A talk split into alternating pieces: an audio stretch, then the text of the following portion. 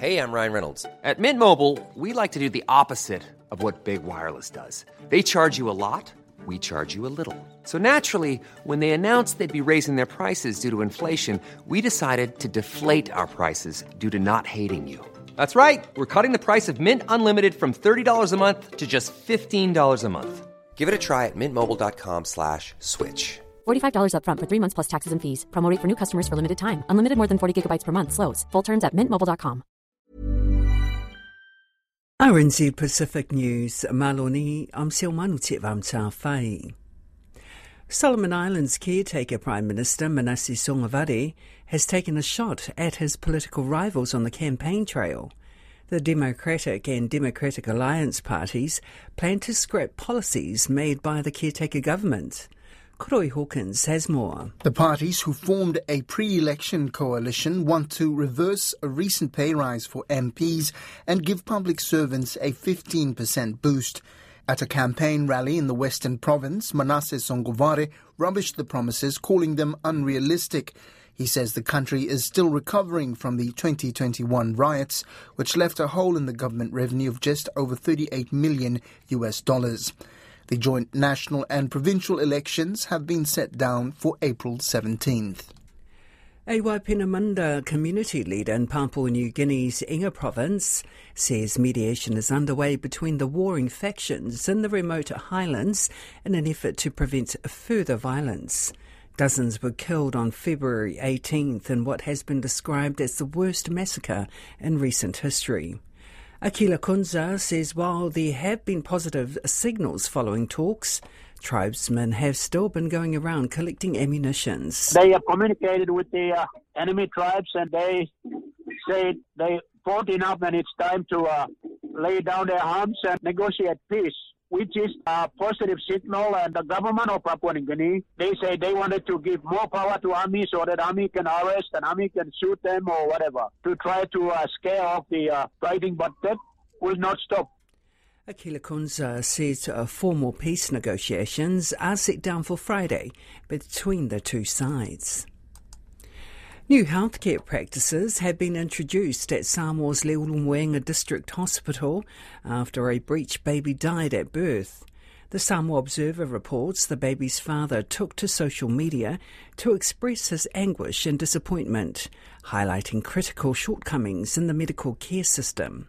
The Director General of Health, Aiono Professor Alec Ekeroma, confirmed a newborn died after complications during a breech birth. He says breech babies should be delivered by someone trained in conducting them. In response to the incident, Leulumoega District Hospital brought in immediate measures to enhance patient safety and staff preparedness. Fiji's Women and Children's Minister Lynda Tabuya says women in politics are more susceptible to online harassment than their male counterparts. Tabuya is currently dealing with a sex and drug allegation involving a former cabinet minister, Asiri Rantrotro. She says she has even been attacked online by a person living overseas. The world is unfair, and being a woman in politics, we face a lot of unfairness and injustices, but I think it also makes us so much more determined to stand up and to be heard.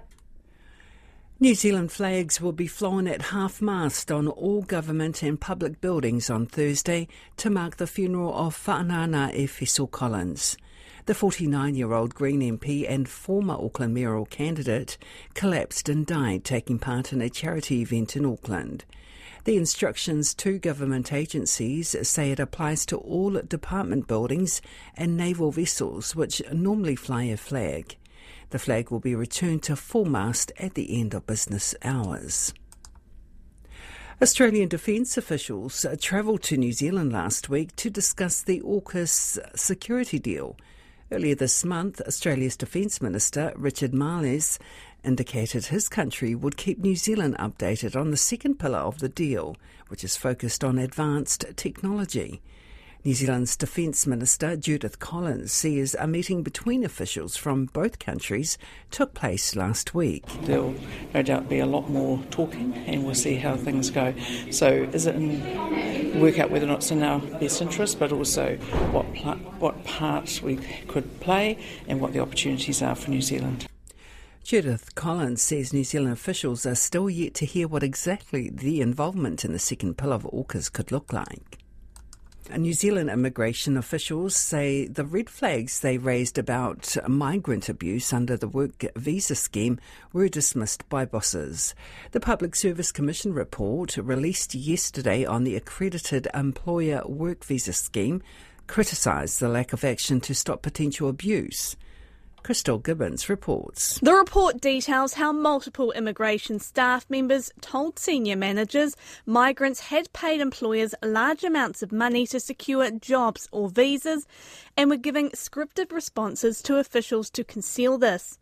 Some workers were not getting paid, and ineligible employers were being granted accreditation. Staff said they felt immigration bosses were dismissive and that problems raised were swept under the carpet. The Ministry of Business, Innovation and Employment says it is working to ensure staff feel they can speak up and be heard. A measles alert has been issued for two flights to Melbourne this month, with people on them asked to stay home until they have called Healthline for advice. Te Ora Health New Zealand says the flights were from Dubai on February 14th and Singapore on February 19th. As of yesterday, it had identified 13 people who travelled on either of those flights and then came onto New Zealand. They've been uh, followed up with uh, contact tracing. The agency says anyone who contracted the virus could already be infectious, so should call Healthline. Public health doctors have warned a measles outbreak is almost inevitable this year because too many people are not immunised. In world news, the Swedish Prime Minister has described his country's acceptance as a NATO member as an historic day. Ulf Kristersson says it's a big step for Sweden to abandon more than two centuries of neutrality. After repeated delays, Hungary became the final country in the military alliance to ratify the application. These people in Sweden were happy with the news. Well, I'm very relieved because we have been waiting for it for such a long time. It's a big change. Finally, it's been a long wait into Hungary to get the acceptance through the parliament, but it's good to finally be here. We've been preparing for a bit of time for this. NATO Secretary General Jens Stoltenberg says Sweden will make the alliance stronger and safer. In sport, the Fiji Amateur Boxing Association says it is awaiting funding to send a five member squad to an Olympic qualifying tournament in Thailand in May. Association General Secretary Viliame Kasanawaqa says they hope to send four men and one female boxer to the qualifier, including 2023 Pacific Games gold medalist Johnny Davule. FBC reports the Fiji Sports Commission allocates government funding to sports federations to assist them in their international commitments. Kasanawaqa says that they have sent their request to the Commission and have also approached possible sponsors to fund the Thailand trip.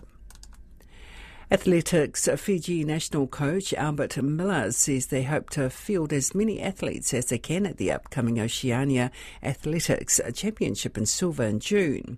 Speaking to FBC, Miller says he hopes more athletes will join ahead of the competition. He says athletes are being monitored each week and will be evaluated at three different trials, beginning with the Easter Games. Athletes from Australia and New Zealand will be part of the Oceania meet, which is scheduled for June 1st to 8th at the HFC Bank Stadium in Suva. That's your latest RNZ Pacific news and sport. For more stories, go to rnzi.com. Botox Cosmetic, out of botulinum toxin A, FDA approved for over 20 years. So, talk to your specialist to see if Botox Cosmetic is right for you. For full prescribing information, including boxed warning, visit BotoxCosmetic.com or call 877-351-0300. Remember to ask for Botox Cosmetic by name. To see for yourself and learn more, visit BotoxCosmetic.com. That's BotoxCosmetic.com.